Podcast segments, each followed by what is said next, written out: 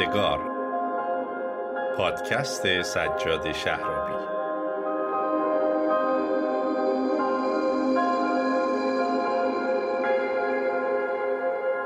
آقایون خانم ها دخترها و پسرها سلام وقتتون به خیر باشه. به اپیزود 11 پادکست یادگار خیلی خوش اومدید. توی این اپیزود از پادکست یادگار می‌خوایم راجع به وضعیت تلفن توی زندان صحبت کنیم اینکه زندانی چقدر اختیار تلفن صحبت کردن داره با کیا می‌تونه صحبت کنه چه زندانیایی ممنوع تماس هستن اصلا امکان تلفن ندارن هزینه تلفن صحبت کردن چقدر و شکلهای دیگه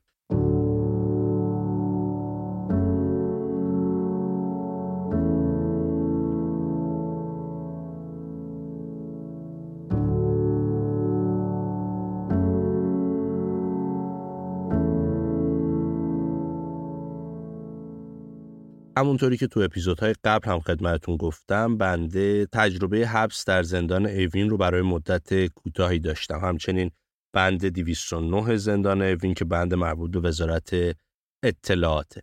وضعیت تلفن در زندان اوین به این ترتیبه که شما تا زمانی که در بند 209 وزارت اطلاعات و در سلولهای انفرادی هستید اصلا اختیار تلفن صحبت کردن با خانوادتون نداری مگر بنا به تصمیم بازجو یا کارشناست؟ یعنی اگه بازجوت اجازه بده می‌تونی با خانوادت تلفن صحبت کنی و فقط هم از وضعیت سلامتیت می‌تونی بگی.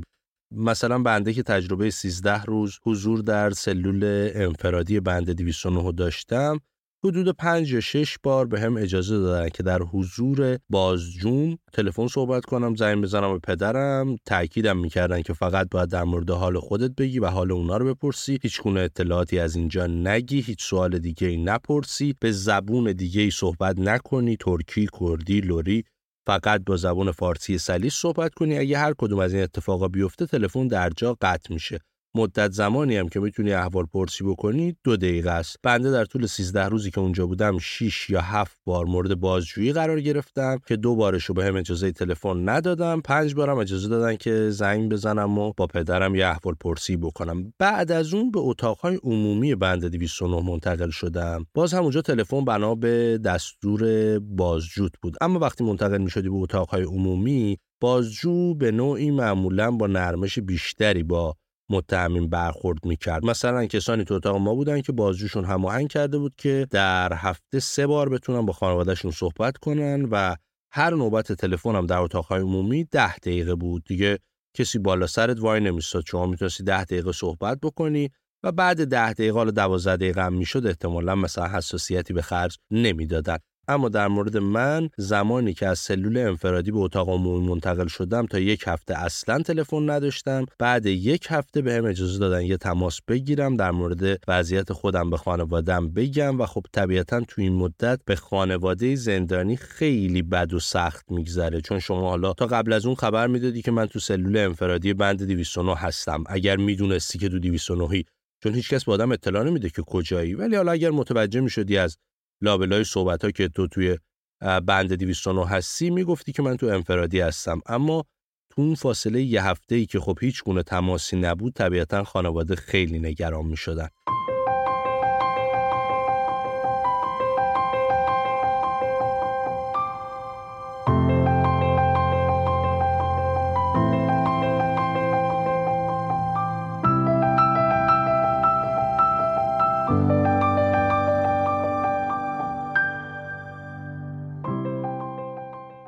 تلفن در اتاقهای عمومی معمولا برای همه همین حدود هفته یک بار هست. بعد از اون منتقل شدم به اندرزگاه یک یا قرنطینه. این کار بازپرسم برای این انجام داده بود که خورده اذیت هم کنه چون طبیعتا بند قرنطینه برای کسانیه که از خارج از زندان وارد زندان میشن. کسی که خودش تو محیط زندان بوده قاعدتا لزومی نداره که بخواد تو قرنطینه مدتی نگهداری بشه و بعد به زندان عمومی منتقل بشه.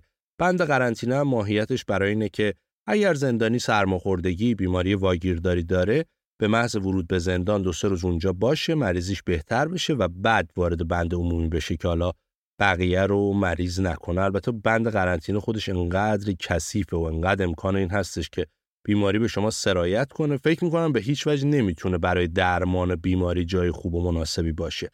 اما در قرنطینه حسنی که داشت برای مایی که از اتاق عمومی 209 با هفته یک بار تلفن اومده بودیم. حالا در سه روزی که قرنطینه بودیم هر روز دو دقیقه به اون فرصت تماس داده می‌شد و این دو دقیقه تلفن صحبت کردن واقعا تو اون شرایط مثل کیمیا بود. یعنی من یادمه وارد قرنطینه که شدم یه جای خیلی کثیف تعداد زیاد زندانی و اصلا خب واقعا به هم ریخته بودم.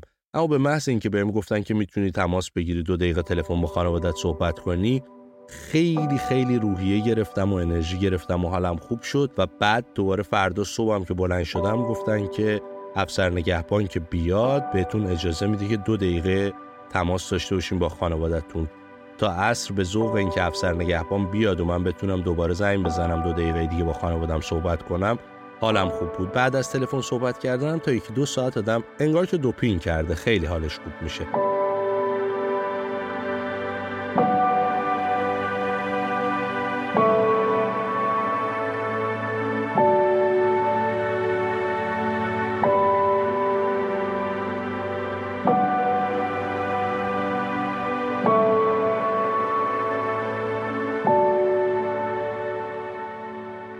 وقتی وارد زندان عمومی میشین شرایط کاملا فرق می‌کنه. اینجا لازمه راجع به اینکه تلفن ها از چه جنس تلفنی هستن چه مدت می‌تونی ازش استفاده کنی هزینه هاش چقدره خیلی براتون توضیح بدم. اما قبل از اون ازتون دعوت می‌کنم صحبت های دکتر قاسم بودی بناب وکیل دادگستری و عضو کانون وکلای استان آذربایجان شرقی رو بشنویم که به همراه شماری از وکلای عضو کمیسیون حقوق بشر کانون وکلای این استان پس از تشکیل کمیته دفاع از بازداشت شدگان اعتراضات سراسری در مهر 1401 بازداشت شد و مدتی رو در زندان تبریز گذرون. البته در حال حاضر آزاد هستند و در خارج از کشور اقامت دارند. تجربه ایشون رو از وضعیت تلفن در زندان مرکزی تبریز در زمان بازداشتشون به اتفاق بشنویم. من از تجربه خودم در زندان مرکزی تبریز میگم. اصولا وقتی وارد زندان می شدیم در ابتدا یه فرمی رو می‌دادند که می‌تونستی در این فرم مشخصات پنج تا ده تا شماره رو بنویسی. این شماره ها الزاما باید از شماره به اصطلاح اقوام نزدیک برادر خواهر پدر و مادر و همسر و فرزندان و اینا باید باشه. و در مورد دوستان اجازه ذکر شما رو نداشتین.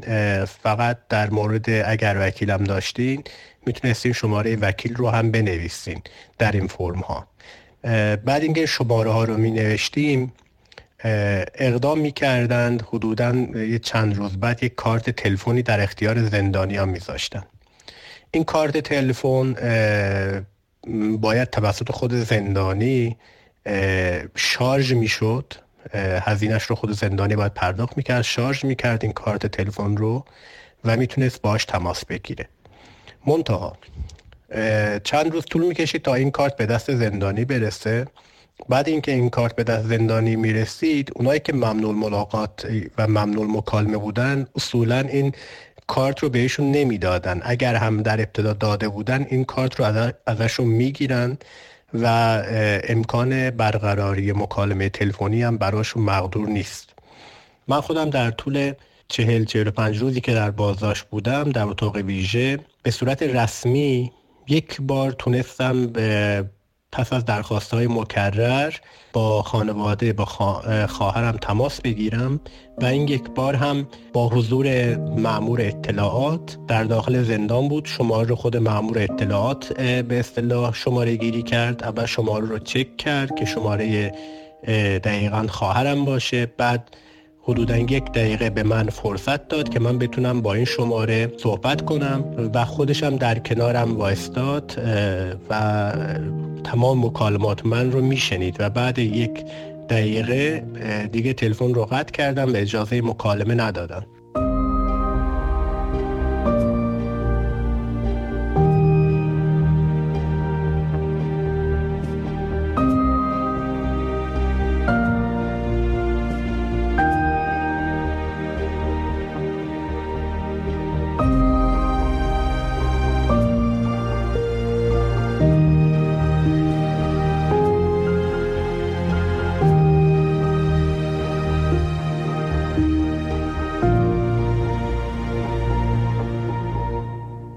خب برگردیم به زندان اوین. گفتم خدمتون که وقتی وارد زندان عمومی میشیم وضعیت تا حد زیادی فرق می‌کنه. وقتی من وارد شدم یه تلفن هایی مثل نسخه جدیدتر تلفن های عمومی که تا اواخر دهه 80 تو خیابونا بود و تلفن های کارتی بود یه سری از این تلفن ها توی بعضی از راهروهای زندان بود. وقتی از بچه ها پرسیدم داستان این تلفن ها چیه گفتن اینا خیلی تلفن های خوبیه مال خود مخابرات یه کارت داشتیم شارژ می‌کردیم پول داخلش میریختیم ده هزار تومن 20 هزار تومن 30 هزار تومن 100 هزار تومن هزینه هاش هم خیلی معقول بود و با این تلفن ها صحبت می‌کردیم.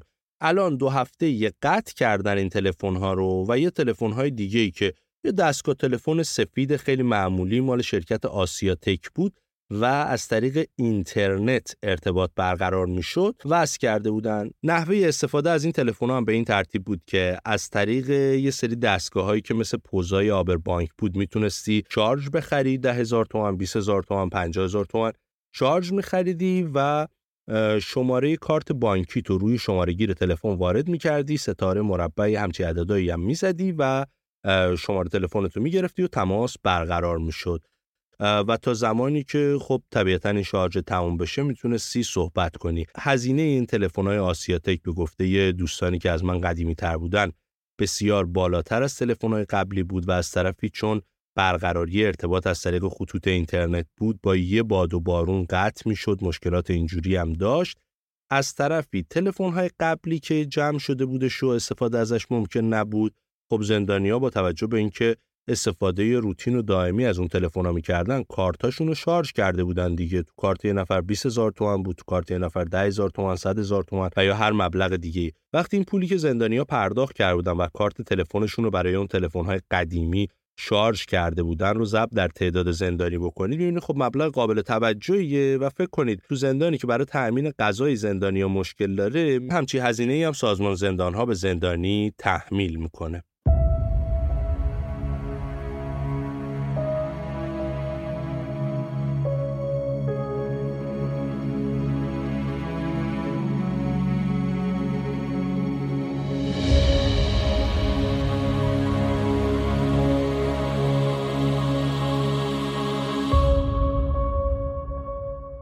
در مورد اینکه چه اندازه می‌تونستیم با تلفن صحبت کنیم خب من توی اندرزگاه سه زندان اوین بودم که زندانیان سیاسی و تعدادی از زندانیان مالی اونجا حضور داشتم بدون اینکه بخوایم رو آدما ارزش گذاری خاصی بکنیم ولی خب احترام ها بیشتر حفظ می‌شد آدما هوای همدیگر رو بیشتر داشتن. معمولا کمتر پیش می اومدش که کسی خیلی بخواد منتظر بمونه برای اینکه بتونه با تلفن صحبت بکنه. خب یه دونه راهروی بودش که توش مثلا 5 6 تا تلفن بود. تو خیلی از اتاق هم یه دونه تلفن بود. ولی خب معمولا چون زندانیا می‌خواستن با خانوادهشون صحبت کنن شاید گاهی احساسی می‌شدن چشمشون تر می‌شد یا اینکه می‌خواستن حرف محبت آمیزی بزنن یا اینکه چیز شخصی بگن از تلفن اتاق کمتر استفاده می‌شد و بیشتر از این 5 6 تا تلفنی که توی راهروی هر سالن بود استفاده می‌شد. و خب معمولا آدما صحبت می‌کردن تا زمانی که کسی میومد پشت سرشون. به محض اینکه می‌دیدن یه نفر دیگه هم منتظری که زنگ بزنه همه با مراعات هوای همدیگه رو داشتن قطع می‌کردن که اون آدم بتونه تلفن صحبت کنه. اما معمولا محدودیت ویژه و عجیبی وجود نداشت و در حد 10 دقیقه یه رو 20 دقیقه راحت می‌تونستی با تلفن صحبت کنی. استفاده از تلفن هم تا ساعت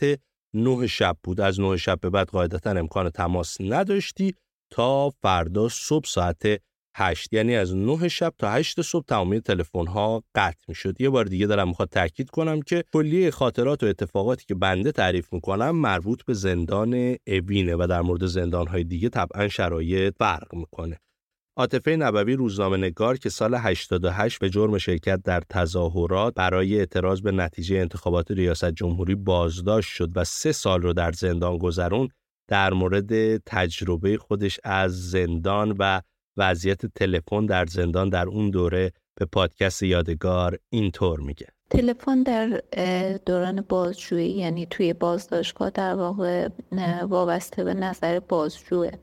یعنی اولا اینجوری نیست که هرچند توی قانون اینجوری نیست ولی خب اولا اتفاقی که میفته اینه که اینکه تو تلفن بزنی یا نه و دسترسی به تلفن داشته باشی وابسته به بازجوه و در واقع از, از تلفن به عنوان یک اهرم فشار به زندانی استفاده میشه به عنوان تشویق یا به عنوان تنبیه ازش استفاده میشه.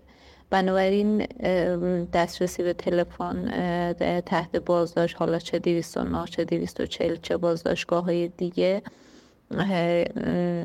وابسته به بازجوه توی بند عمومی زنان یعنی در واقع در جایی که همه جرایم در واقع تو اونجا جمع و خب تا یه مدت زمانی توی سال 88 89 توی زندان اوین هم زندانی سیاسی با زندانی عمومی در اونجا بودن و الان خب توی زندان های قرچک و اینا هم بچه های زندانی سیاسی همراه زندانی عمومی دوران حبسشون رو میذارونن در واقع شرایط تلفن تا جایی که من می‌دونم به صورت کلی مشابه زندانی های عمومیه. به این معنی که در واقع دسترسی به تلفن به صورت روزانه وجود داره ولی خب با تایمای محدود و خب اساسا تلفن توی زندان عمومی یه بحث خیلی یه بحث جداییه. به این معنی که تبدیل میشه به موضوع خرید و فروش یعنی تایم تلفن توی زندان عمومی خرید و فروش میشه. ولی خب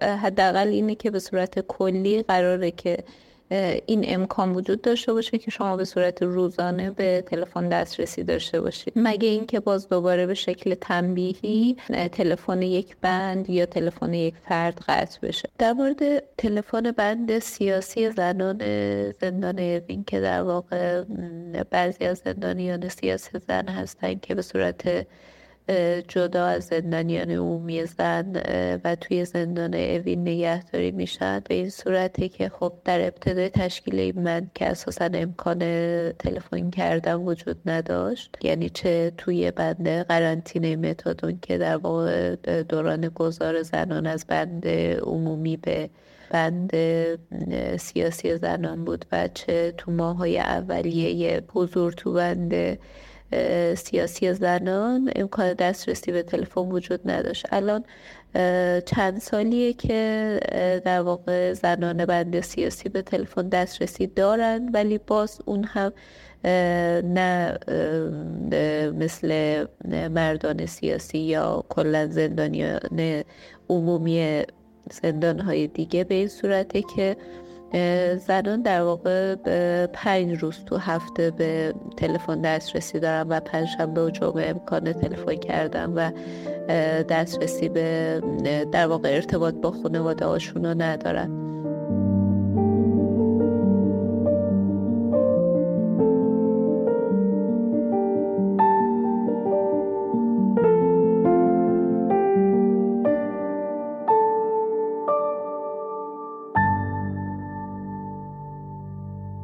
بعد از شنیدن صحبت های عاطفه نبوی روزنامه نگار برگردیم به زندان اوین و در مورد تجربه خودم بگم. این نکته رو بگم اینکه با چه آدم هایی می‌تونستین صحبت بکنید؟ یه فرمول داشت. در قرنطینه یه فرمی به شما می‌دادن و شما باید شماره هشت نفر رو حفظ بودی و این هشت نفر جزو بستگان نسبی و سببیت بودن. یعنی پدر، مادر، خواهر، برادر، خاله، عمه، عمو، دایی وکیل وکیل تنها استثنایی بود که نسبت نسبی و سببی با شما نداشت و همچنین همسر و خانواده همسر یا پسر و یا دختر.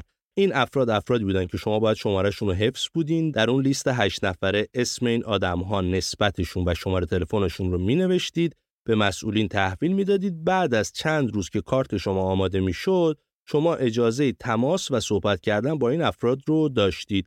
هر شماره دیگه ای به جز شماره که اونجا نوشته بودین هم می‌گرفتید امکان برقراری تماس وجود نداشت. اما خب به محض ورود به زندان عمومی که این تلفن ها وصل نمیشه از اونجایی که بروکراسی اداری همیشه در ایران کند و در چنین مواردی و مخصوصا برای زندانیا کندترم میشه خود من که وارد زندان شدم تا یک هفته ده روز تلفنم وصل نمی‌شد و در طول این مدت از اونجایی که همیشه از محبت و معرفت دوستان در زندان براتون گفتم دوستان زحمت میکشیدن با خانوادهشون تماس می‌گرفتن. خانوادهشون از آن سوی خط کنفرانس می‌کردن و تلفن مثلا پدر من مادر من یا هر یک از بستگانم رو می‌گرفتن و من می‌تونستم احوال پرسی بکنم. طبیعتا خیلی فضای خصوصی نبود چون بقیه هم صدامون رو میشنیدم ولی می‌تونستم در حد اینکه احوالشون رو بپرسم و از وضعیت حال خودم بهشون خبری بدم چند دقیقه رو باشون صحبت کنم.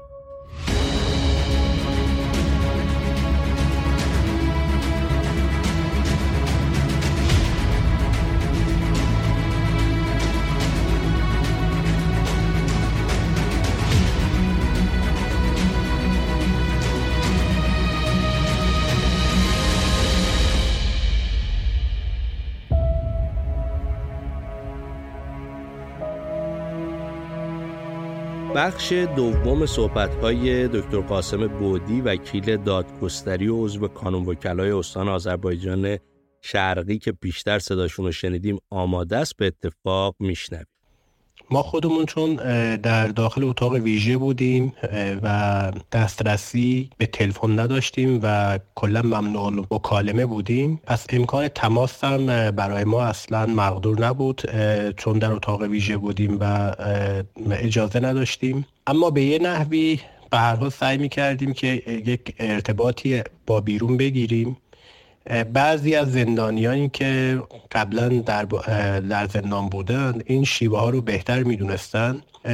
اون بخشی که به اصطلاح خیلی با مرام بودن و ریسک صحبت کردن با من رو میپذیرفتن خودشون چون هر کس با ما صحبت می‌کرد اونم منتقل می‌شد به انفرادی و مجازات می‌شد از بابت اینکه با با من یا اشخاصی که داخل اتاق ویژه هستن صحبت کرده. اینا می اومدن خودشون با کارت خودشون یه اینم به دلیل اینکه تلفنی که باش می‌تونستن تماس بگیرن در نزدیکی به اتاق بود.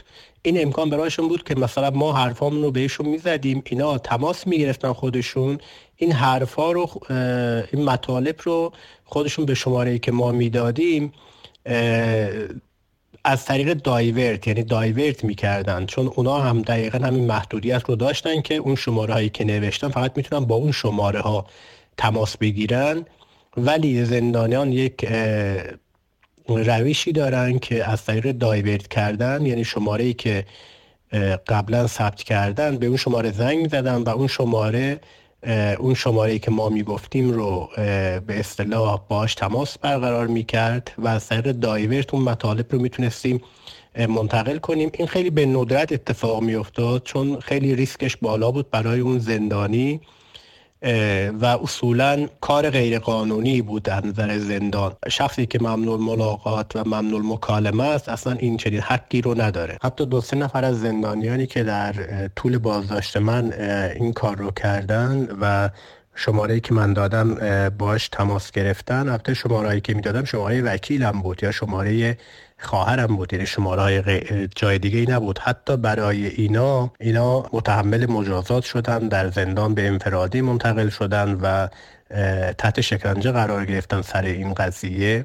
متاسفانه هیچ اهمیتی برای اینکه یک زندانی این حق رو داره که خودش با خانوادهش صحبت کنه خانوادهش رو در جریان اموراتش بذاره یا با وکیلش صحبت کنه و اینجور کارا رو عملا دیگه این امکان براش وجود نداشت و هر چقدر هم درخواست می‌کردی یا نامه می نوشتی با جواب اینکه شما اجازه این کار رو ندارین از طرف اطلاعات ممنوع هستین از طرف قوه قضایی ممنوع هستین ولی هیچ وقت هیچ دستور قضایی مبنی بر اینکه ممنوع مکالمه ای ممنوع ملاقاتیم به ما ارائه نشد و هیچ وقت نفهمیدیم مثلا دلیل ممنوع مکالمه بودن ما چی بوده و چه مرجعی این رو صادر کرده؟ در حالی که در پرونده قضایی همچین دستوری اصلا وجود نداشته چون بعدا که وکلای من به اصطلاح رفتن پرونده رو دیدن چنین دستوری در پرونده اساسا وجود نداشته که بخوان اقدام کنن.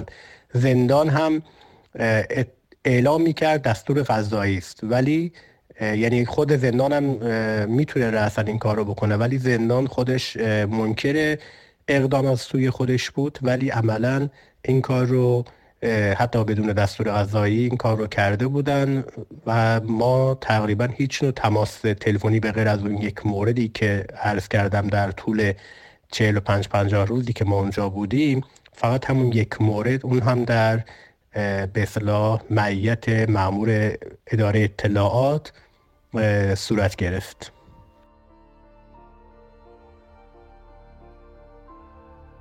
امیدوارم از شنیدن این اپیزود رضایت داشته باشید. سعی می‌کنیم با موضوعات مختلف در اپیزودهای مختلف پادکست یادگار شما رو بیشتر و بیشتر با تصویر واقعی زندان آشنا کنیم تا بیشتر با ظلم و بیعدالتی آشنا بشید که جمهوری اسلامی در حق زندانیان و خانواده اونها انجام میده. تا اپیزود بعدی پادکست یادگار وقت به خیر و خدا نگهدار.